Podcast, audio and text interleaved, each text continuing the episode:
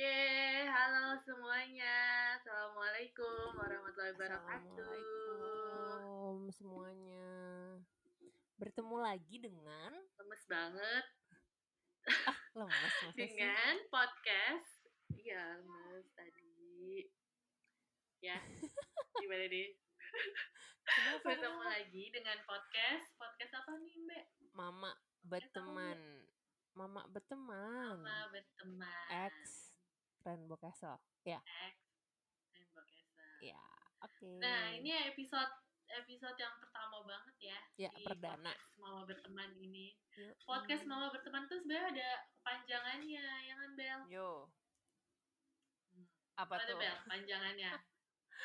Apa tuh kepanjangannya? Ayo. Ayo. Kepanjangan dari Mama ber Mama berteman adalah Adalah bersama-sama bersama-sama bersama-sama eh, obrolin tumbuh, tumbuh kembang, kembang anak. anak.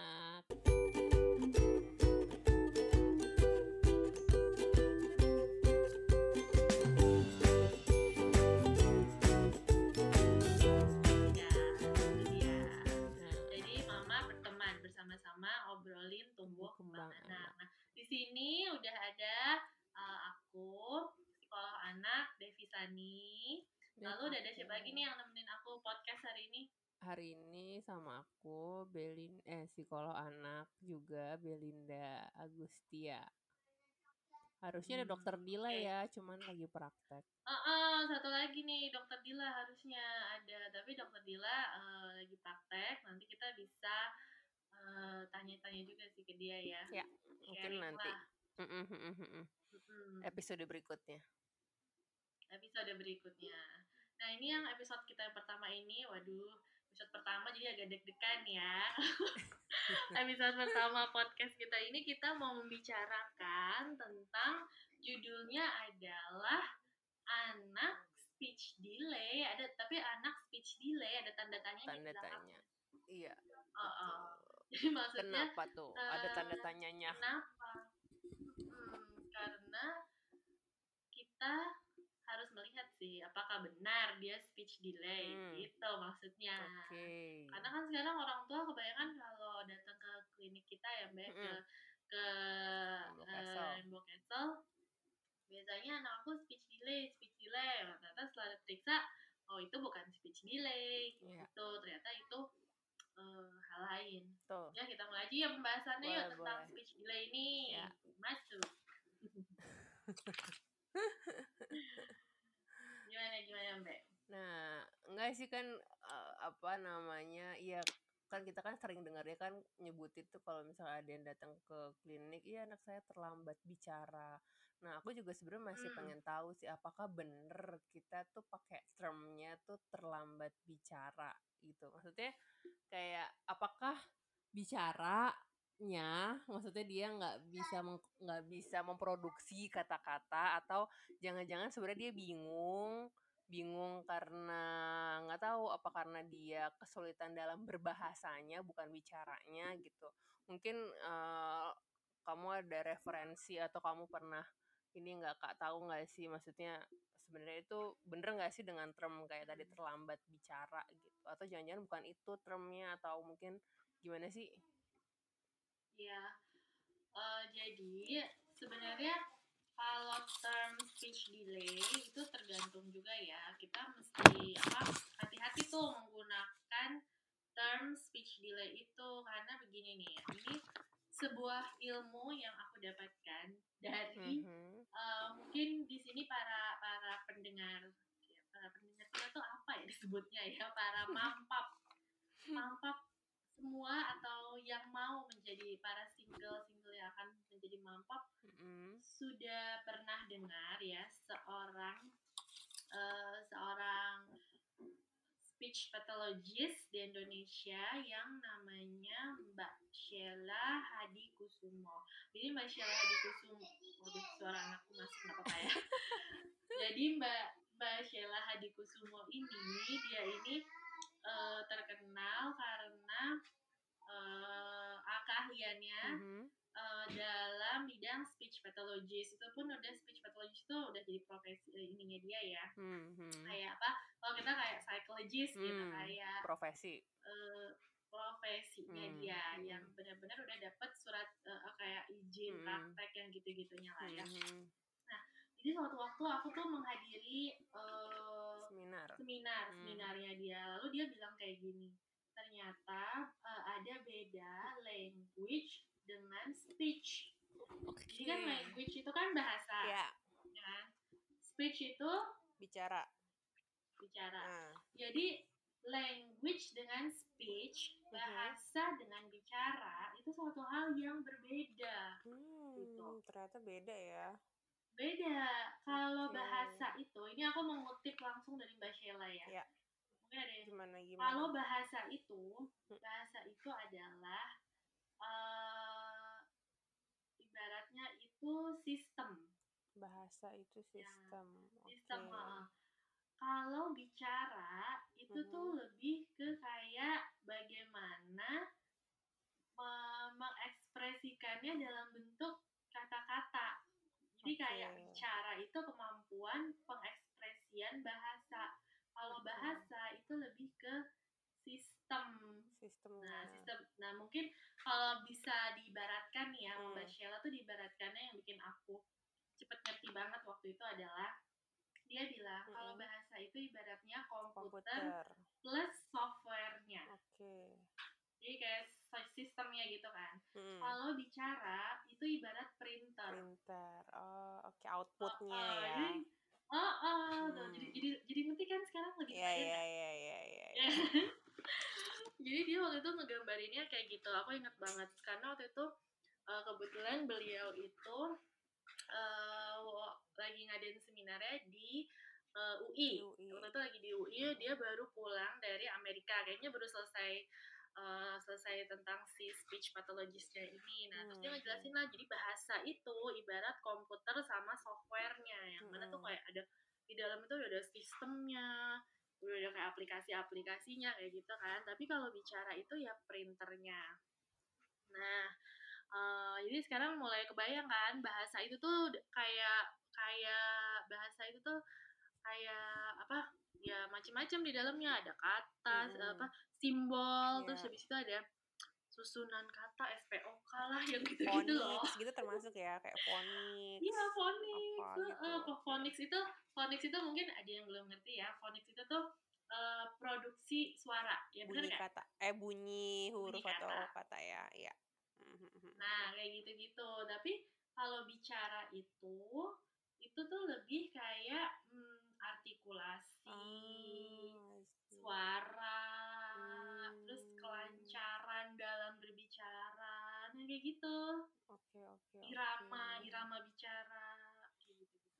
Oke, berarti bisa jadi kalau kita bilang terlambat bicara, jangan-jangan bukan terlambat Hmm. bicara gitu ya.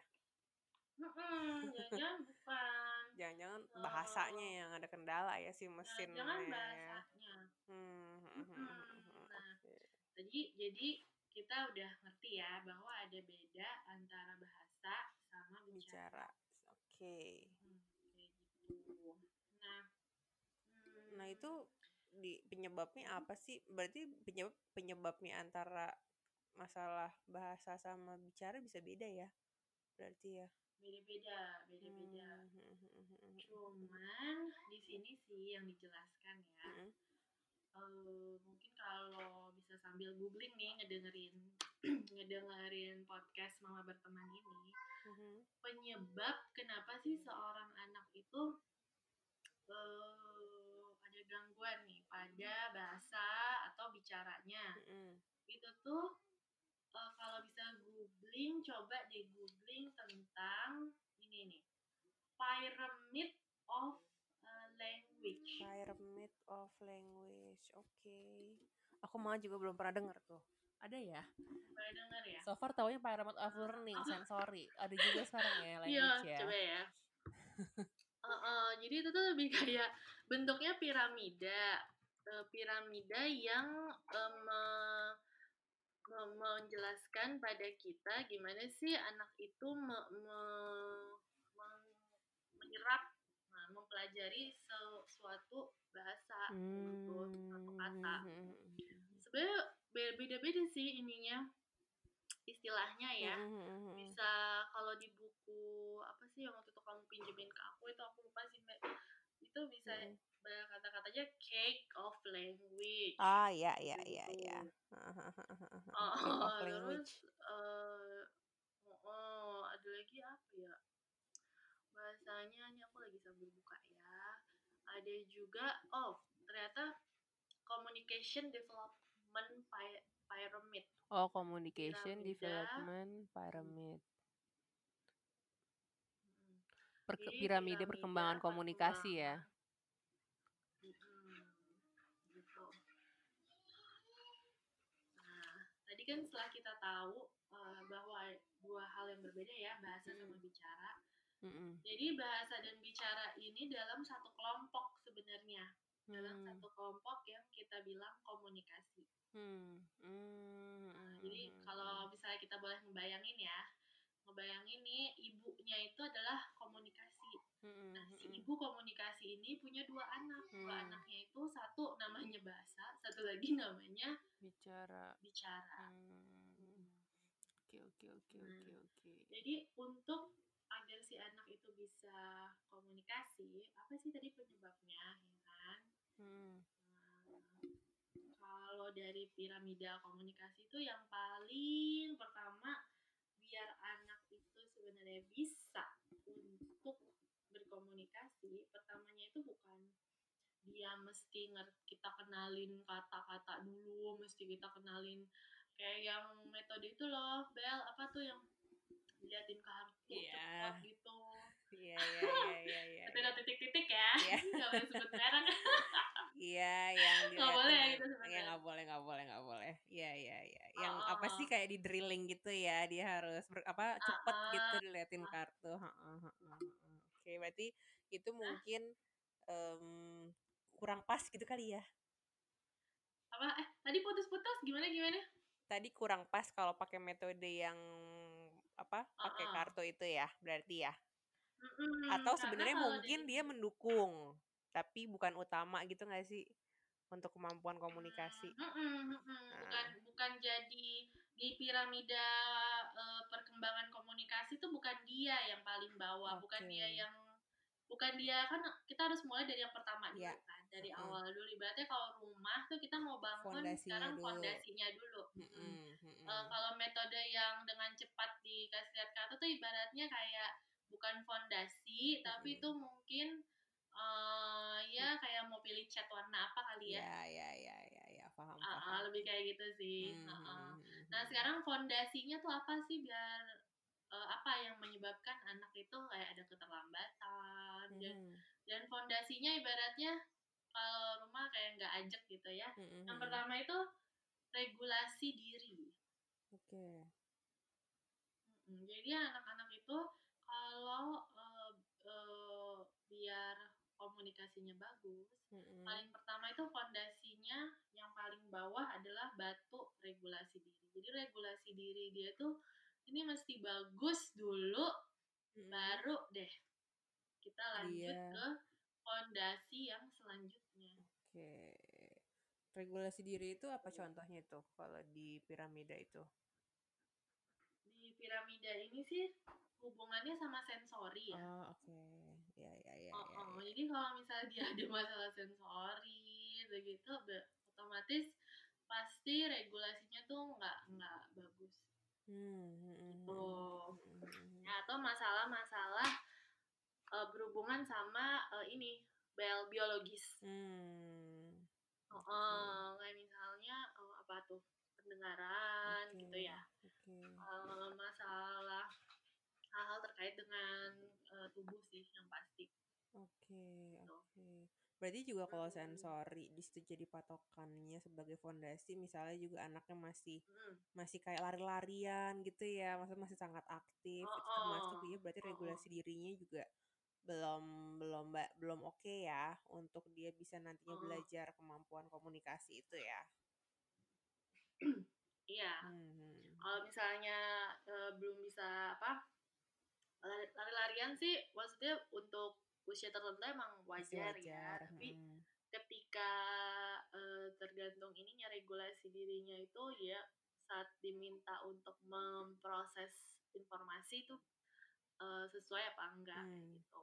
dia bisa fokus gitu Terus kali ya maksudnya ya? mhm mhm. Nah, mhm. fokus itu ada di eee, fondasi yang selanjutnya. Oh oke, berarti masih yang Mhm, jadi berikutnya. tadi yang paling pertama penting itu adalah fondasi regulasi diri, yang Mhm, kedua mhm. biar tercip komunikasi anak itu ada, Mhm. muncul, terstimul itu harus ada atensi dan Atensi. listening. Oke, atensi dan listening. Oke. Heeh, karena kalau dia udah ada atensi dan listening ya, eee, makin ini habis itu baru ada, eee, fondasi selanjutnya yang ketiga play dan interaction. Mhm. masuk kan play dan interaction? Pasti deh play dan interaction tuh pasti ya, Iya iya iya, di mana-mana ya ada ya dia ya.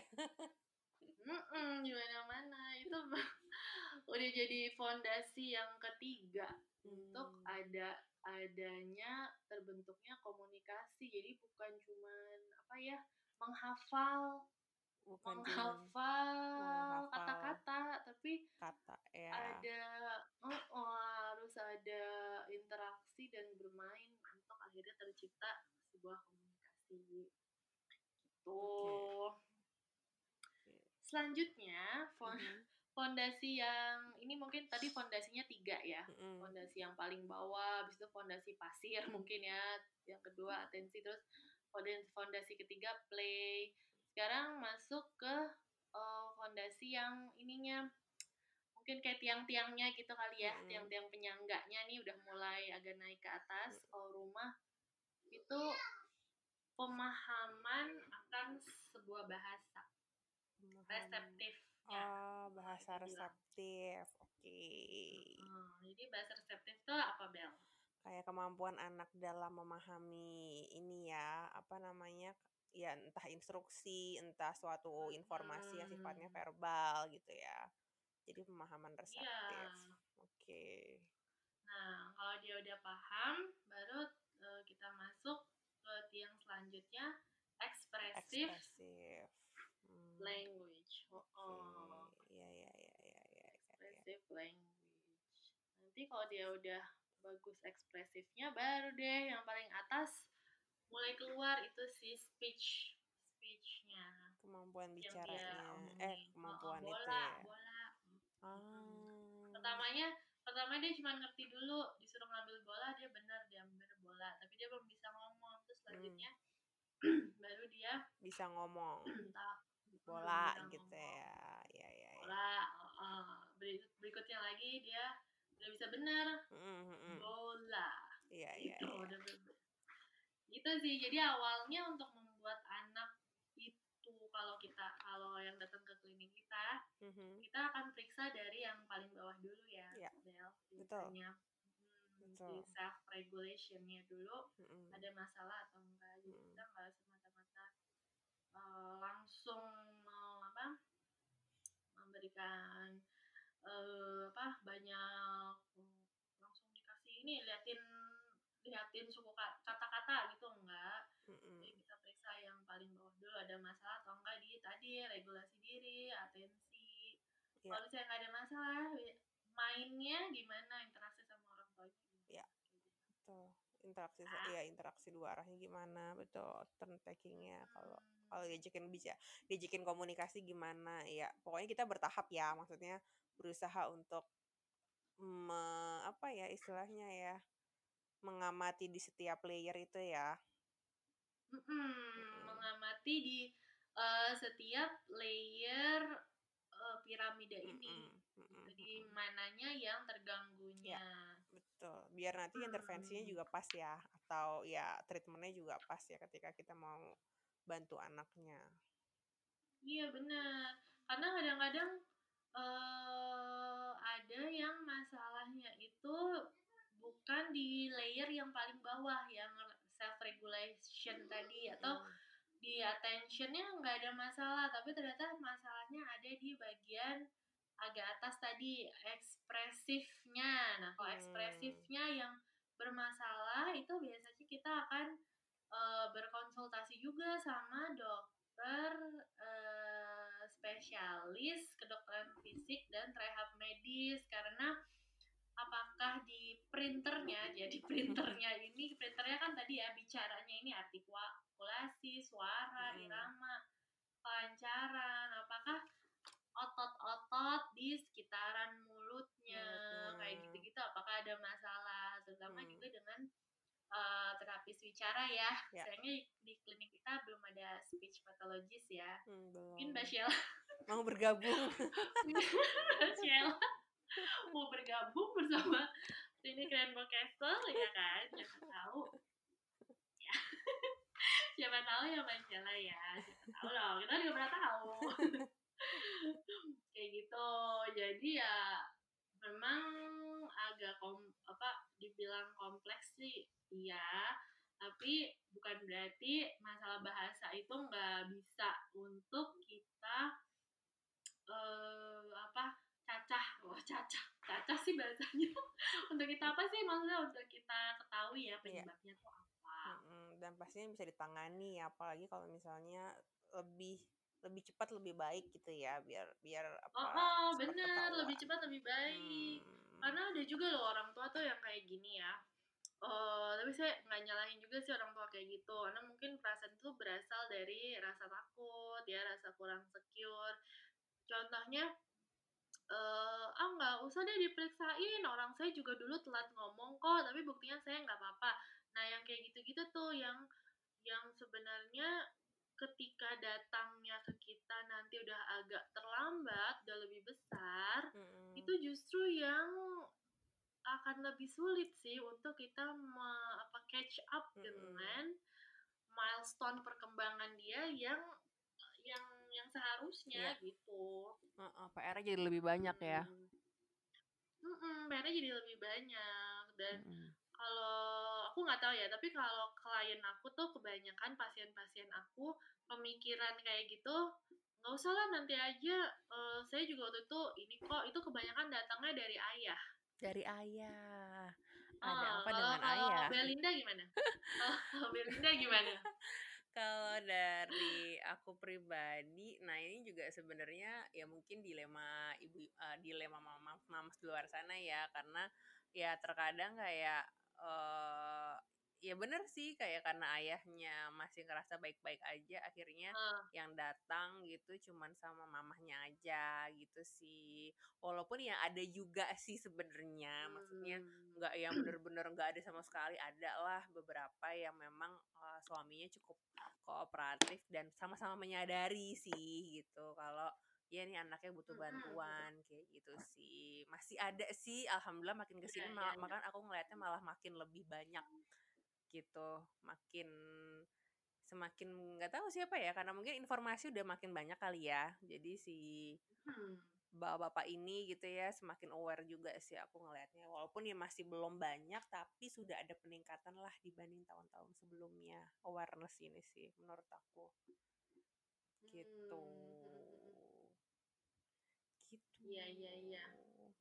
Nah benar kayak gitu kalau misalkan kayak gitu berarti uh, penyebabnya tadi balik lagi sih penyebabnya berarti bisa beragam juga ya hmm, beragam banget mulai dari penyebabnya itu antara kurang stimulasi saja ya. kurang play interaction Betul. atau penyebab yang lebih mendasar lagi ada sesuatu secara tadi ya, ya mungkin organis dari, gitu uh, dari ya. otaknya hmm, dari otaknya betul. dari tubuhnya dari bentuk mulutnya ya. dari macam-macam iya betul. Jadi kadang-kadang juga sebenarnya gangguan ganggu eh uh, masalah bahasa ini kan sebenarnya bisa jadi uh, bagian ya ya nggak sih? Bagian dari gang, gangguan perkembangan yang yang lain gitu. Jadi kayak iya, sebenarnya bener. ini penyerta tapi ada juga yang memang murni sih. Dia memang ada masalahnya di bahasa tapi ada tadi tapi ada juga yang ini sebenarnya penyerta tapi tapi gangguan yang besarnya tuh ada lagi gitu ya. Hmm, gitu. benar benar benar. Kadang-kadang eh, keterlambatan bahasa atau bicara ini tuh menjadi tanda merah gitu ya, tanda awal merah ya. untuk menuju ke eh, gangguan-gangguan lain Mhm. yang ternyata oh ternyata setelah diperiksakan tuh gangguannya ternyata ini. Mhm. Tuh, mungkin nanti bisa kita ceritakan ya di akhir-akhir nih. Iya. Di 20 menit terakhir deh tentang eh, beberapa contoh pasien-pasien yang pernah kita temui. Mhm, mhm, mhm. Tuh. Yang pernah kita tangani Kita pastinya. apalagi ya? Heeh. Oke. Apalagi mungkin kita mau bahas ini dulu kali ya. Eh, oh iya, kita mau bahas tentang tadi kan kita tahu udah tahu ada bahasa terus udah bicara. Mhm. Ya kan? Mungkin kita bahas tentang apa bedanya keterlambatan bahasa atau language delay Mhm. dengan keterlambatan bicara Iya. atau speech delay. Nah, Ya, gimana tuh itu dulu ya. heeh. sebenarnya ada ada banyak jenis gangguan ya. Tadi dalam bahasa itu ada banyak banget, beneran ada banyak banget. Kita bahas dari keterlambatan bahasa dulu. Ya, keterlambatan bahasa itu atau bahasa Inggrisnya language delay adalah kesulitan untuk memahami atau menggunakan bahasa lisan, tertulis, Oke. eh, atau sistem bahasa lainnya. Mhm. Sebenarnya istilah delay itu menggambarkan untuk menggambarkan kondisi anak belajar dengan proses yang lebih lambat dari umumnya. Mhm. Dan ada dannya nih, Bo. Mhm. Lambat laun akan mampu mencapai kemampuannya yang sesuai dengan Oh. anak-anak usia. Oke. Jadi istilah delay ini ya sih dia emang telat, tapi Heeh. Ada tapinya, Bo. Lambat laun dia dia akan akan mampu. mampu sesuai ya sama Sesuai milestone-nya sama anak-anak. dia. Mm-mm, Mhm. itulah makanya ada istilah delay. Delay. Oke. Hmm. Tapi kalau misalnya udah ada istilah disorder, Aha. nah itu nanti yang mesti eh, dilihat karena kata-kata disorder nih misalnya ya Mhm. titik-titik disorder itu lebih eh, ke arah sesuatu yang lebih menetap. Oke. Menetap dan mungkin eh, lebih ke buk em, akhirnya kita bisa mengoptimalkan ya apa yang mereka Mm-mm. punya, tapi mungkin eh, tidak bener nggak sih tidak akan sesuai dengan eh, pada um- maksudnya pada milestone-nya dia, tapi setidaknya kita mengoptimalkan apa yang dia optimal. punya sekarang gitu nggak sih? Mm-mm. Ya, Mm, oke. Iya benar. Oke. Tapi di sini ya ha- kita mesti hati-hati. Hmm. delay delay itu bisa berkembang jadi gangguan atau bisa jadi Oh disorder loh gitu. iya Oh, aku juga jadi belajar juga nih. Hmm. Ketahuan. ya, Nah, ya, ya, ya, ya. kenapa kenapa bisa berkembang awalnya cuma delay aja tapi kok jadi disorder Heeh. kenapa bisa kayak gitu Eh, faktor-faktor yang eh, yang yang bisa mempengaruhi itu sebenarnya kayak kayak misalnya lingkungan Mm-mm. Oh, lingkungan. Uh, uh, misalnya lingkungannya itu nggak kondusif ya untuk anak mengembangkan bahasanya, ya itu bisa akhirnya dia cuma delay aja jadi berubah jadi gangguan akhirnya jadi disorder. Lingkungan yang kayak gimana tuh? Mungkin yang kayak bener-bener nggak ada stimulasi gitu kali ya. Maksudnya Uh, uh, ya entah iya, mungkin ya udah gadget seharian gitu kali ya, ya nggak sih? uh, Itu bisa iya ya. atau atau lingkungan yang yang juga memiliki disorder dalam bahasa dan Ya, bicaranya. ya, ya. Ada mungkin Uh, ada faktor ya yang ada dalam dalam dalam lingkungan itu ada juga yang punya gangguan bahasa juga gitu ya. uh, uh, uh, mm, mm, mm, uh, mm, mm, mm. gitu. Makanya kalau emang udah delay nih, misalnya udah ada diagnosa, bukan diagnosa ya kalau delay, misalnya udah didiagnosa delay nih misalnya, tapi diagnosa delaynya ini bener-bener orang yang ngasih diagnosa itu mesti kita tanya dulu ya mama papa ya, Mm-mm. eh, paham nggak bedanya bicara sama bahasa? Karena kan saking udah seringnya orang ngomong speech delay, speech delay, speech delay. Ternyata pas kalau di sama kalau di- pas diperiksa speech delay apanya enggak ah ini ternyata eh, language delay misalnya kayak gitu. Mm, mm, mm, mm, mm. ya. Nah jadi kalau kalau yang udah ada delay sih saran saya misalnya dia anak ini udah kita bilang nih delay nih bahasanya gitu ya. Cuman dia cuman bisa ada eh, memahami lah bahasa lisannya tuh memang susah maha- memahami menggunakan bahasa lisannya tuh kesulitan Hmm. itu perlu dicek tuh berkala udah ada peningkatan atau belum di vocabulary-nya Hmm. udah ada bertambah atau belum Oke oke oke oke. itu tadi language delay Iya, keterlambatan bahasa ya Hmm. Nah, lanjut yang sering dipakai apa term speech delay Ya speech delay. kalau speech delay itu berarti suara yang tidak terbentuk dengan baik Hmm. kayak gitu Oke.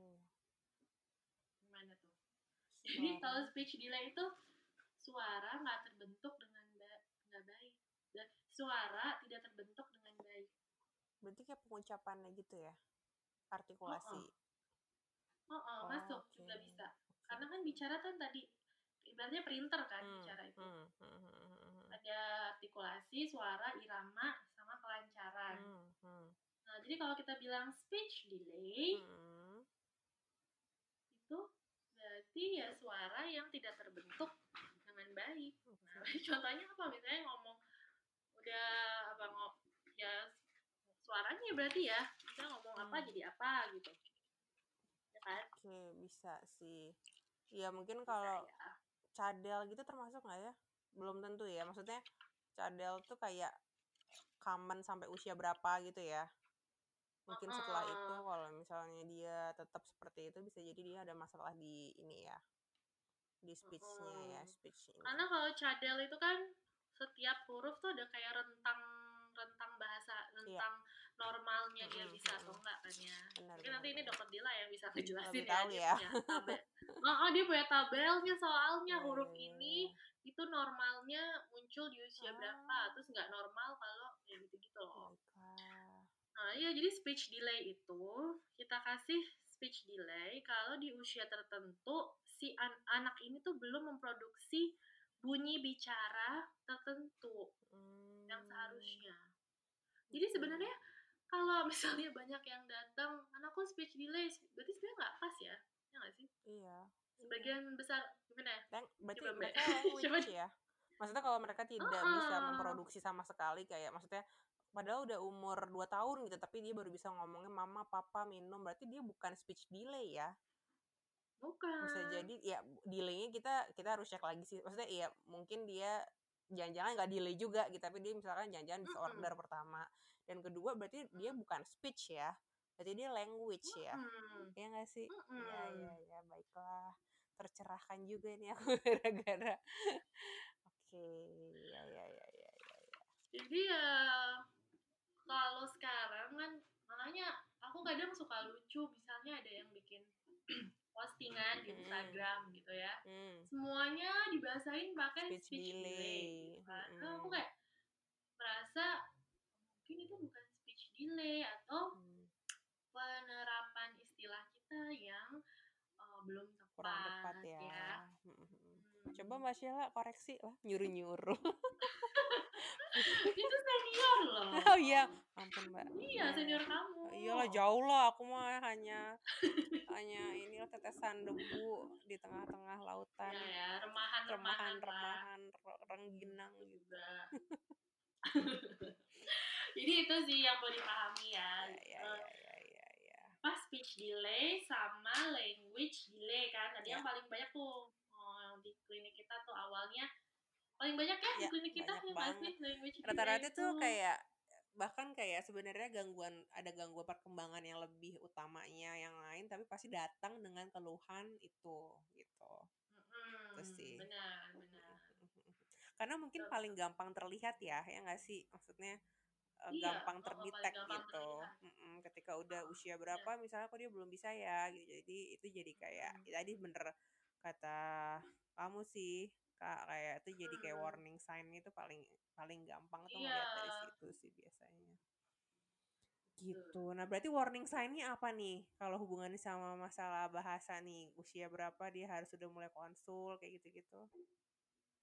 Oh, warning sign ya. Hmm. Oke. Kita lihat dulu nih. Warning sign pada usia berapa? Eh, aku tuh juga usia pernah aku dulu tuh nih? aku tuh pernah inget ya yang katanya Mbak Sheila ya Uh-uh. dia pokoknya aku inget cuma satu uh, itu doang nyantol enggak deh uh, dia pernah bilang pokoknya uh, kalau misalnya Uh-uh. anak uh, sampai usia 2 tahun jumlah kosakatanya masih 50 masih 50 kosakata itu udah wajib harus periksa itu yang aku paling inget sih tapi patokannya 2 tahun Oh. kalau waktu itu ya nah Hmm, mungkin sebenarnya kita hmm. bisa bisa lebih ya bisa bisa ada tanda-tanda lain kali ya sebelum usia itu. Karena banyak juga loh mam, maksudnya kayak orang tua yang nanya mbak kenapa masih nunggu dua tahun? Kalau kalau misalkan udah bisa ketahuan Mm-mm. sebelumnya gitu sih. Tapi yang aku ingat dari mbak Wow, gitu ya. Sheila ada ada dong kan. Kayak ayo aku pengen segera mendetek kalau memang ada yang berbeda gitu tapi Wow, masya Allah banget itu sih. Benar. bagus, bagus, bagus. ya jadi kalau dari mbak Sheila sih aku itu yang kalau patokannya sampai 2 tahun masih kurang dari- dari 50 kata kosa kata nah itu wajib diperiksa gitu mungkin dari Hmm. kamu ada yang lebih detail Eh, jadi tadi kata Mbak Sheila kalau usia 2 tahun kosakata ini kosakatanya reseptif eh ekspresif kosakata ekspresif ya Hmm, berarti ya. dia memproduksi kata jadi Hmm, kayak jadi kalau pe- perbendaharaan kata yang dia punya gitu Mm-mm. Oh, oke oke oke. Jadi kalau dia itu 50 kata itu nggak sampai nggak sampai 50 nggak sampai kata, 50 berarti itu kata wajib itu ya. udah harus mm-mm, Hmm. mm-mm. Jadi misalnya dia 49 gitu. Jadi itu banget ya. 49. Biasanya sih kelihatan ya, Bu Ibu jangan khawatir kalau udah udah terlambat sih biasanya Iya kelihatan benar-benar. sih. Kelihatan banget, kelihatan banget. Aku sangat mengalami karena anak aku juga ini dia waktu kecil tuh anak aku si Abi ini ya dia Hmm, itu eh, language delay juga. iya. Sama ponakan aku Jadi juga kan. Ya sama ya. sama Oke. dong. Makanya kita membentuk klinik ini iya. ya. Sebenarnya. Semuanya berawal dari ini ya, Mm-mm. Pengalaman-pengalaman pahit gitu. baiklah, baiklah. Jadi ya, Pak. Coba eh, dari kamu tanda-tanda ya. Heeh, tanda-tanda. Tanda-tanda kalau dari aku ini sebenarnya adalah Bukan dari kamu, eh dari bahan yang terpercaya kan? dari bahan aku juga Oh terpercaya iya dong baik. gimana? Iya iya iya, ini dari bahannya Mbak Sheila. dari bahannya Mbak Sheila. Di sini Mbak Bapak Mbak Sheila itu benar-benar kayak nunjukin ya berapa bulan sampai berapa bulan. Ini kita bahas dulu dari yang paling muda, iya nggak Bel? Boleh, Mau yang paling boleh, muda dulu. boleh. Di sini ada 0 sampai 6 bulan. Ya, boleh deh 0 Wow, bulan. Apa tuh gimana tuh? semudah itu ya. Semudah itu. Nih, jadi mama papa udah siap nih dengerin 0 sampai 6 bulan ya. Jadi kalau misalnya kira-kira wow belum ada nih. Nah, itu boleh tuh udah mulai mau diperiksain boleh atau mau research sendiri lebih eh, dalam juga boleh, nggak Hmm. masalah ya. Hmm. 0 sampai 6 bulan itu baby kita harus eh, bukan harus ya. 0 sampai 6 bulan ba- baby kita diharapkan bisa mengenali suara-suara. Bisa mengenali suara satu. Oke. Heeh, jadi kayak bisa dipanggil atau ada bunyi apa dia kayak seakan memberi respon entah nengok entah apa gitu. Suara apa pun ya nggak mesti namanya ya. Ini masih suara apa pun ya. Heeh, Oke, suara apa? dia 0 nengok. sampai 6 bulan. Oke. Eh, lalu udah mulai ada produksi suara Produksi vokal. suara vokal. Babbling gitu kali maksudnya ya? Heeh. Ya, oke. Babbling tuh kayak mama mama mama baba baba baba gitu ya. Mm-mm, Oke, mm-mm. atau yang ah, ya oa gitu ya kayak udah apa sih kayak gitu ya. Ngoceh-ngoceh gitu lah ya. ngoceh. Lanjut. Lalu ini Yang ke- eh, tersenyum ketika diajak bicara. Oke, yang ketiga, tersenyum ketika diajak bicara. Ada respon ya ketika dia Mm-mm. diajak bicara sama orang lain. Iya, aku suka lihat sih itu kan rekaman-rekaman uh, video bayi itu kalau diajakin ngomong kan kayak Aduh, lucu banget. oh, oh ya ah," dia ketawa-ketawa sendiri gitu kan, kayak ada respon balik gitu. Oke. Heeh. Lanjut. Jadi kamu selama ini kalau nggak ada kerjaan liatin Ih, video-video bayi gitu ketahuan ya. dong. Baik, Aku juga suka soalnya. Sambil berdoa kan semoga segera Iya. diberikan. Amin. Amin. Coba kita bareng ya hamilnya Oke, nanti kamu ya, mau ya lagi nambah? Banget Oh, dong. boleh. Anak kelima. Aku benernya anaknya lima. Aku udah bilang. Uh. Baik, lanjut. Lanjut. Gak penting banget ya ini maaf loh. Terus apa ini? 7 sampai tadi kan 0 sampai 6 bulan, sekarang 7 sampai 12 bulan. 7 Nah, 7 sampai 12 bulan ini Hmm. eh, dia udah mulai mengerti tidak, jangan, sama panas tuh dia ngerti. Oh, oke. Berarti kalau dibilangin no no atau misalkan kayak nggak boleh gitu dia udah paham ya?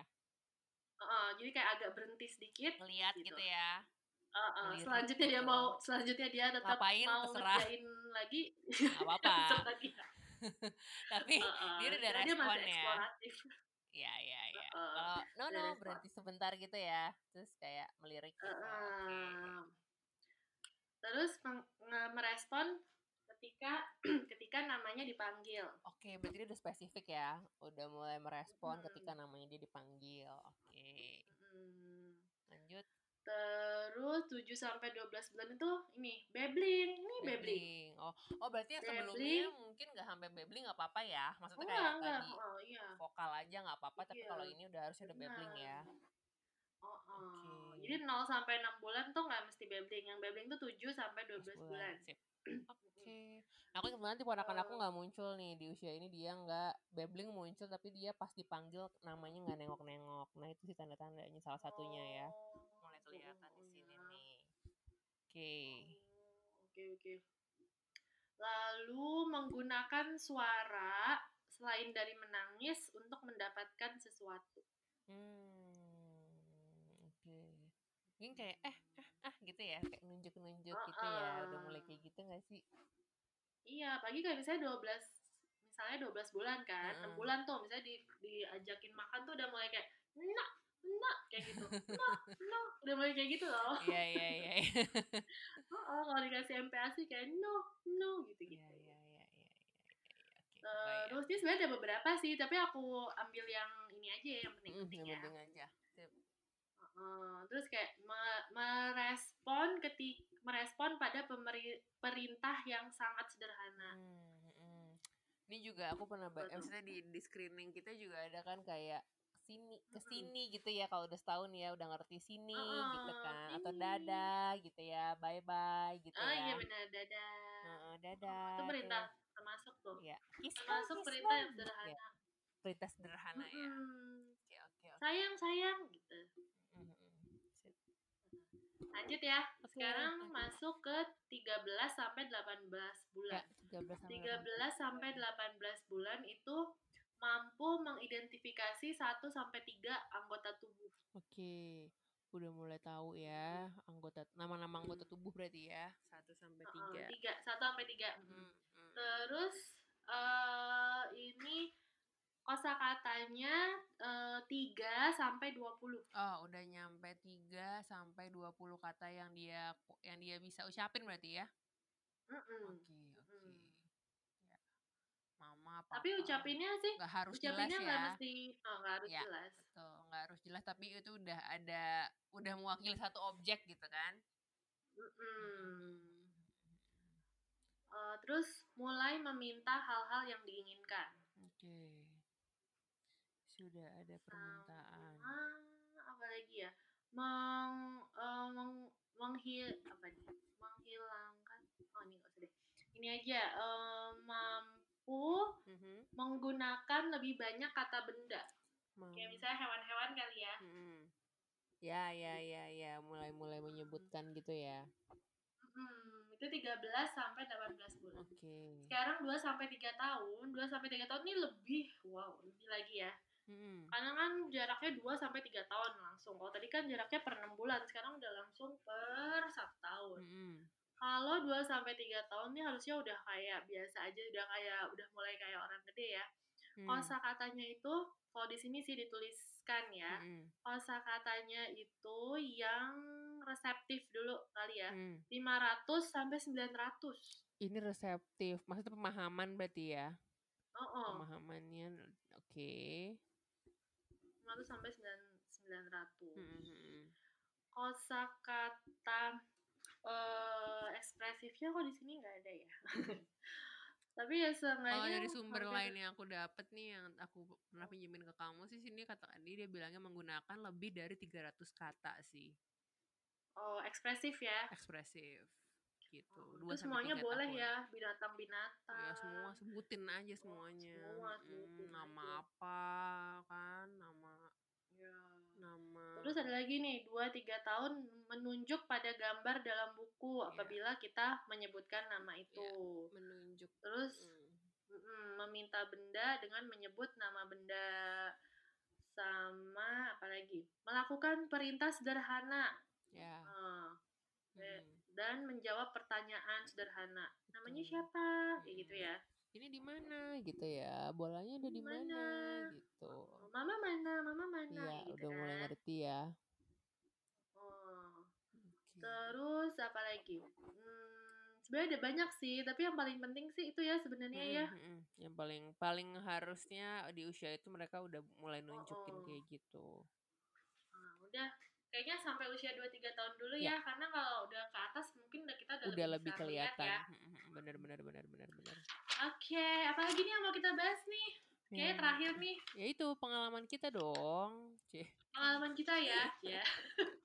Ini pengalaman dirimu dulu deh, dari tadi kayaknya aku mulu yang ngomong. Ya? Pengalaman aku, Cih. Iya dong. Em, pribadi apa klien klien lah ya kalau Bebas, kalau bebas. bebas ya sebenarnya Oh, priba- oh, aku lebih bebas. suka yang private gitu anaknya nggak Oh, pribadi kamu aja senangnya dikit dibuka. Di depan senangnya pribadinya senang dibuka ya berarti. eh buat pembelajaran orang lain dong gimana sih kan positif Ya baiklah, baiklah. ya kalau Oke. pribadi tadi sih benar maksudnya kita Hmm. tuh harus cepat aware sih kalau memang ada yang eh, sedikit berbeda karena juga dalam lingkungan aku pribadi bahkan nih lingkungan sekarang psikolog anak tuh ada tuh waktu ponakan aku Mhm. ya bertumbuh lah ada aja tuh yang ngomong kayak nggak apa-apa kan dulu mamahnya kayak gini gitu termasuk aku pun katanya juga telat bicara dulu ada tuh omongan-omongan kayak gitu Hmm. jadi kayak eh eh, ntar aja diperiksain dan sebagainya gitu tapi aku udah notice kalau dari usia setahun nih ponakanku tuh beda kenapa beda ini mungkin juga Hmm. pembelajaran juga ya buat orang tua yang lain ya yang kelihatan banget itu Hmm. dari ponakan aku dari setahun adalah tadi yang aku bilang dia ketika dipanggil namanya nggak nengok. Itu bahkan kayak berkali-kali gitu ya nggak nengok. Terus bener tadi eh, Kak Dev yang kamu bilang yang namanya apa fondasi dasar. Kelihatan banget dia tuh sangat eh, apa ya susah untuk attend gitu loh. Jadi untuk bisa diajakin ngomong bahkan sebentar aja tuh nggak bisa gitu. Kayak bener-bener nggak ada kontak mata. Nah itu juga penting sih ya kontak Hmm, mata. Iya, penting banget, itu penting penting banget. banget. Jadi susah untuk dia tuh bisa diem bahkan sebentar untuk diajakin ngomong gitu. Nah kalau misalkan beberapa anak mungkin ada yang aktif tapi ketika kita berusaha komunikasi dia bisa tuh untuk entah Oh, meniru meniru apa, kata apa yang kita uca- ucapin gitu kan hanya meniru aja itu kan juga sebenarnya bentuk dari dia attend terhadap kita. Nah ini ponakanku tuh bener-bener kayak meniru kata juga nggak keluar jadi emang kelihatan banget. Nah itu, nah jadi emang harus segera sih menurut aku ketika udah ada tanda-tanda baiknya eh, konsul walaupun ya maksudnya kita kan prevent aja kali ya prevent lah sebenarnya ya gitu preventif kalaupun nanti nggak Hmm. apa-apa kan ya ya alhamdulillah gitu kan. Itu sih paling pengalaman pribadi aku. Kalau dari klien em, ya itu banyak juga yang datang keluhannya eh, tentang telat ngomong anaknya katanya telat eh, telat berbahasa gitu ya bilangnya speech delay tapi ternyata eh, kita bilangnya kayak masalah utamanya bukan di sana ada yang ke arah eh, dia ternyata kayaknya ada sim ada ciri-ciri autisnya gitu ada yang kayaknya kecenderung kecenderungan ADHD kayak gitu. Jadi sebenarnya si masalah bicara ini atau masalah bahasa ini hanya sebagai penyerta. Jadi kayak dia ciri-ciri dari em, diagnosis atau apa ya istilahnya ya ya gangguan lain sih yang yang lebih besar sebenarnya. Itu kalau pengalaman aku sih. Kalau kamu gimana? Em, aku eh, apa ya kalau pengalaman pribadi aja ya. Mm-mm. karena kan kita seneng ya kalau kalau hal pribadi diungkit-ungkit gitu. Enggak sih. Jadi bukannya seneng ya. Cuman karena pengalaman pengalaman pribadi kita jadi kayak lebih eh, bisa ya dalam menceritakannya betul lebih berempati Eh, juga gak nggak perlu jauh-jauh. Iya lebih berempati Ah, banget nggak perlu jauh-jauh pasien ya. Iya. anak sendiri aku pun anak aku pun itu dia sebenarnya uh, dia language delay juga tuh dia. Hmm, hmm, hmm. karena awalnya memang uh, aku sebenarnya udah agak curiga itu dari dia sebelum satu tahun. Hmm, Uh, sama tadi kayak uh, ininya Belinda hmm, Hmm. Edmond. Sama kayak sama kayak itu ponakannya Belinda um, dipanggil tapi nggak nengok kayak gitu. Dan dia ini kayak lebih sering asik sendiri. Hmm, gitu kan. Hmm, hmm, awal-awal memang waktu usianya satu tahunan gitu sejujurnya waktu usia dia satu tahun kan aku tuh masih baru ya jadi psikolognya itu masih baru berapa tahun ya jadi aku dua sih. tahunan lah masih baru. masih baru dua tahun jadi psikolog tuh muda banget ya Eh itu tuh eh aku belum terlalu mendalami tentang sensori belum mendalami tentang play therapy apa segala macam tentang floor time aku belum mendalami. Nah ketika aku mendapatkan anakku sendiri itu ternyata dia ada delay perkembangannya langsunglah aku eh, mencari tahu kan Hmm, lebih daripada ibu-ibu lain. Makanya kalau ada ibu-ibu datang ke klinik Rainbow Castle dan mereka tuh kayaknya galau banget. Begitu anaknya dikasih diagnosa tuh aku sangat memahami sekali perasaan mereka tuh kayak gimana. Hmm, apalagi yang dikasih diagnosa autism. Hmm, nah karena anak aku ini di umur 2 tahun tuh dia sempet didiagnosa autism nih hmm, Abi ini hmm, hmm, hmm, oleh seorang dokter anak. Yang mana tuh aku aku sebelum sebelumnya waktu kita kuliah kan kita juga sering ya Iya. periksa dan ngasih diagnosa autism. Aku tuh sangat eh apa ya ya dengan baik juga ngasih diagnosanya. Tapi ka- karena kita udah pernah ngerasain anak kita sendiri itu juga di, pernah dikasih diagnosa itu jadi kita lah jadi lebih berempati sekali ketika kita akan ngasih diagnosa itu ke orang tua gitu ya. Hmm, hmm, karena itu tuh kayak durian runtuh gitu loh. Iya, iya benar. bukan durian runtuh deh dunia dunia, Dunia bukan runting durian ya. iya salah. Durian mah kita bagus ipin-ipin ya, enak. Oh, oh. dunia dunia tuh seakan kayak mau runtuh gitu. Jadi berikut apa pun yang dokternya omongin selanjutnya tuh udah kayak tinggal kayak gerakan mulutnya aja gitu yang aku dengerin. Aku udah nggak nggak denger. Hmm, jadi anak kamu itu autism selanjutnya udah aku nggak bisa denger lagi. Kayak karena kayak ah oke selanjutnya aku jadi mesti kayak gimana? Aku mesti ngapain? Dia bisa berubah atau enggak? Langsung banyak banyak apa ya where to startnya itu tuh jadi Iya, kayak bingung iya, gitu loh iya. nah itu itu sebenarnya yang menurut aku ini sih agak-agak menggemaskan di Indonesia itu karena clinical pathway untuk autism di Indonesia itu tuh kayak belum ajak seajak yang luar akhirnya setelah itu tuh aku sangat googling macem-macem ya kan akhirnya aku Hmm. ketemulah tentang sensori aku ketemu floor time aku ketemu macem-macem. Dan aku melihat anak aku ini eh, mungkin memang ada autismnya tapi sangat-sangat ringan dan itu juga itu dia ya yang yang membingungkan tentang autism itu.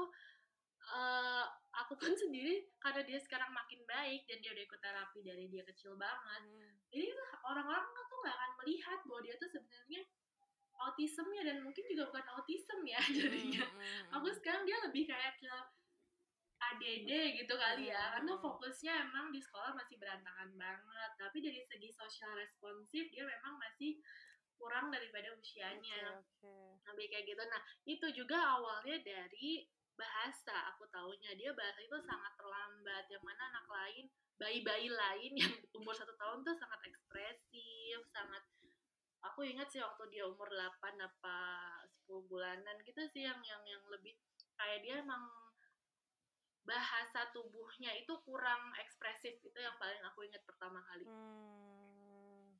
Kayak gimana tuh dia nggak apa nggak nunjuk nggak apa maksudnya tuh kalau bahasa tubuhnya kurang ekspresif?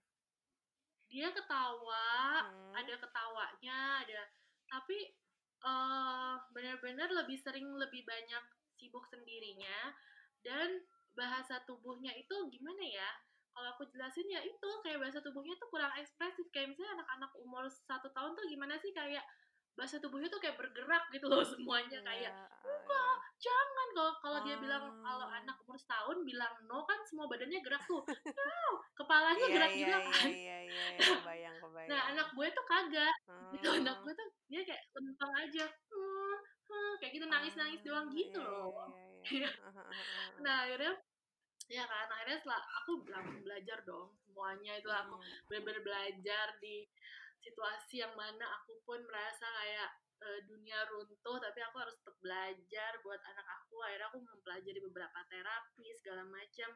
Dan aku jadinya ngerti kalau ada anak-anak yang bahasa tubuhnya kurang nah itu tuh kita mesti kita genjot banget deh kita genjot maksudnya kita genjot tuh maksudnya kita kita stimulate banget dari sejak kecil tuh bahasa tubuh itu karena bahasa tubuh itu tuh benar-benar awal dari si Kemampuan akhirnya ini ya. terciptalah terciptalah bahasa komunikasi itu Hmm. kalau bahasa bahasa body language-nya kurang pasti ininya juga kurang deh kurang ya. si heeh, terlambat maksudnya Hmm, hmm, hmm, hmm. Gitu Tapi deh aku ngeliat sih paling. Abi beda banget karena emang udah distimulasi dari kecil dan terapi juga emang kelihatan sih maksudnya progresnya tuh jauh Heeh. banget dibanding itu terapi sebelumnya. itu terapi itu penting sekali Ya, ya, betul. karena walaupun eh, ini sambil azan nggak apa-apa ya biar kita dapat pahala Iya iya, sebentar lagi juga kita dapat mau pahala udahan kan nih udah hampir sejam takut pada bosan ibu-ibu dengerinnya. Heeh. aduh biar dapat pahala ya dengerin sambil dengerin azan itu daripada kita nggak jadi jadi nih Iya. si podcast ini tadi aku mau ngomongin apa sih lupa deh Ah, bahasa tubuh. terapi Eh iya, terapi penting. Heeh, karena banyak oh banyak orang tua yang menganggap Hah, anak aku perlu diterapi. Emang anak aku kenapa? Ada kebutuhan khusus apa? Dia kan normal kayak gitu ya. Ini yang perlu dipahami oleh semua mampap adalah terapi itu bukan hanya untuk anak-anak yang disorder saja. Hmm, hmm, Ya. hmm, hmm, hmm, Tapi hmm. terapi itu juga bisa optimize, bisa apa ya Bel? Jadi kayak ya itu untuk Iya ya, mengoptimalkan benar. yang udah ada sekarang. Tapi bukan berarti kita ngasih semua ke terapis ya. Maksudnya kayak tetap harus ada simulasi di rumah yang kita lakuin. Maksudnya karena tetap Hmm, eh, terapis utama adalah orang tua. Itu itu yang paling penting. Hmm. Karena aku sangat ngerasain ya, Hmm. kalau di terapi ya udah sama terapis kan anakku ya kayak gitu-gitu kan. hmm, Tapi kalau misalnya mamanya juga ngerti, ayahnya juga ngerti, itu dia bakalan lebih Udah di bagus. rumah tuh dapat Hmm. dapat iya dapat stimulate bukan stimulasi sebenarnya dapat iya dapat stimulasi yang Iya. yang lebih lagi Mm-mm. kalau orang tuanya tuh mau belajar juga tuh ini banget Ya, setuju. double double. Setuju sekali. baik. Baiklah, curhatnya sudah selesai. curhatnya sudah selesai kita Sudah, ya. iya untuk episode pertama akhirnya. alhamdulillah jadi juga episode ini ya. Oke Hmm, kalau gitu. Baik. ya mbak silakan. Tutup mbak. Baik, semoga nih sharing-sharing kita hari ini bermanfaat ya buat eh, moms paps eh, semuanya. Biar ya kita intinya eh, mau yang memberikan yang terbaik lah ya buat anak-anak kita pastinya ya gitu sih. Hmm, Nanti juga akan ada topik-topik lain yang menarik ya kayak yang berbeda menarik. Ada curhatannya dikit boleh ya, tapi tetap kok kita kan nggak cuma curhat-curhat aja tapi ada bahas-bahas lebih eh, apa ya ya ya based on faedah berfaedah ya. Heeh, betul sekali. Dah itu kalau dari aku. Ya. kamu ada tambahan udah itu aja ya. Sampai ketemu ya mams paps di eh, podcast berikutnya mama berteman ya. Rainbow Castle bye bye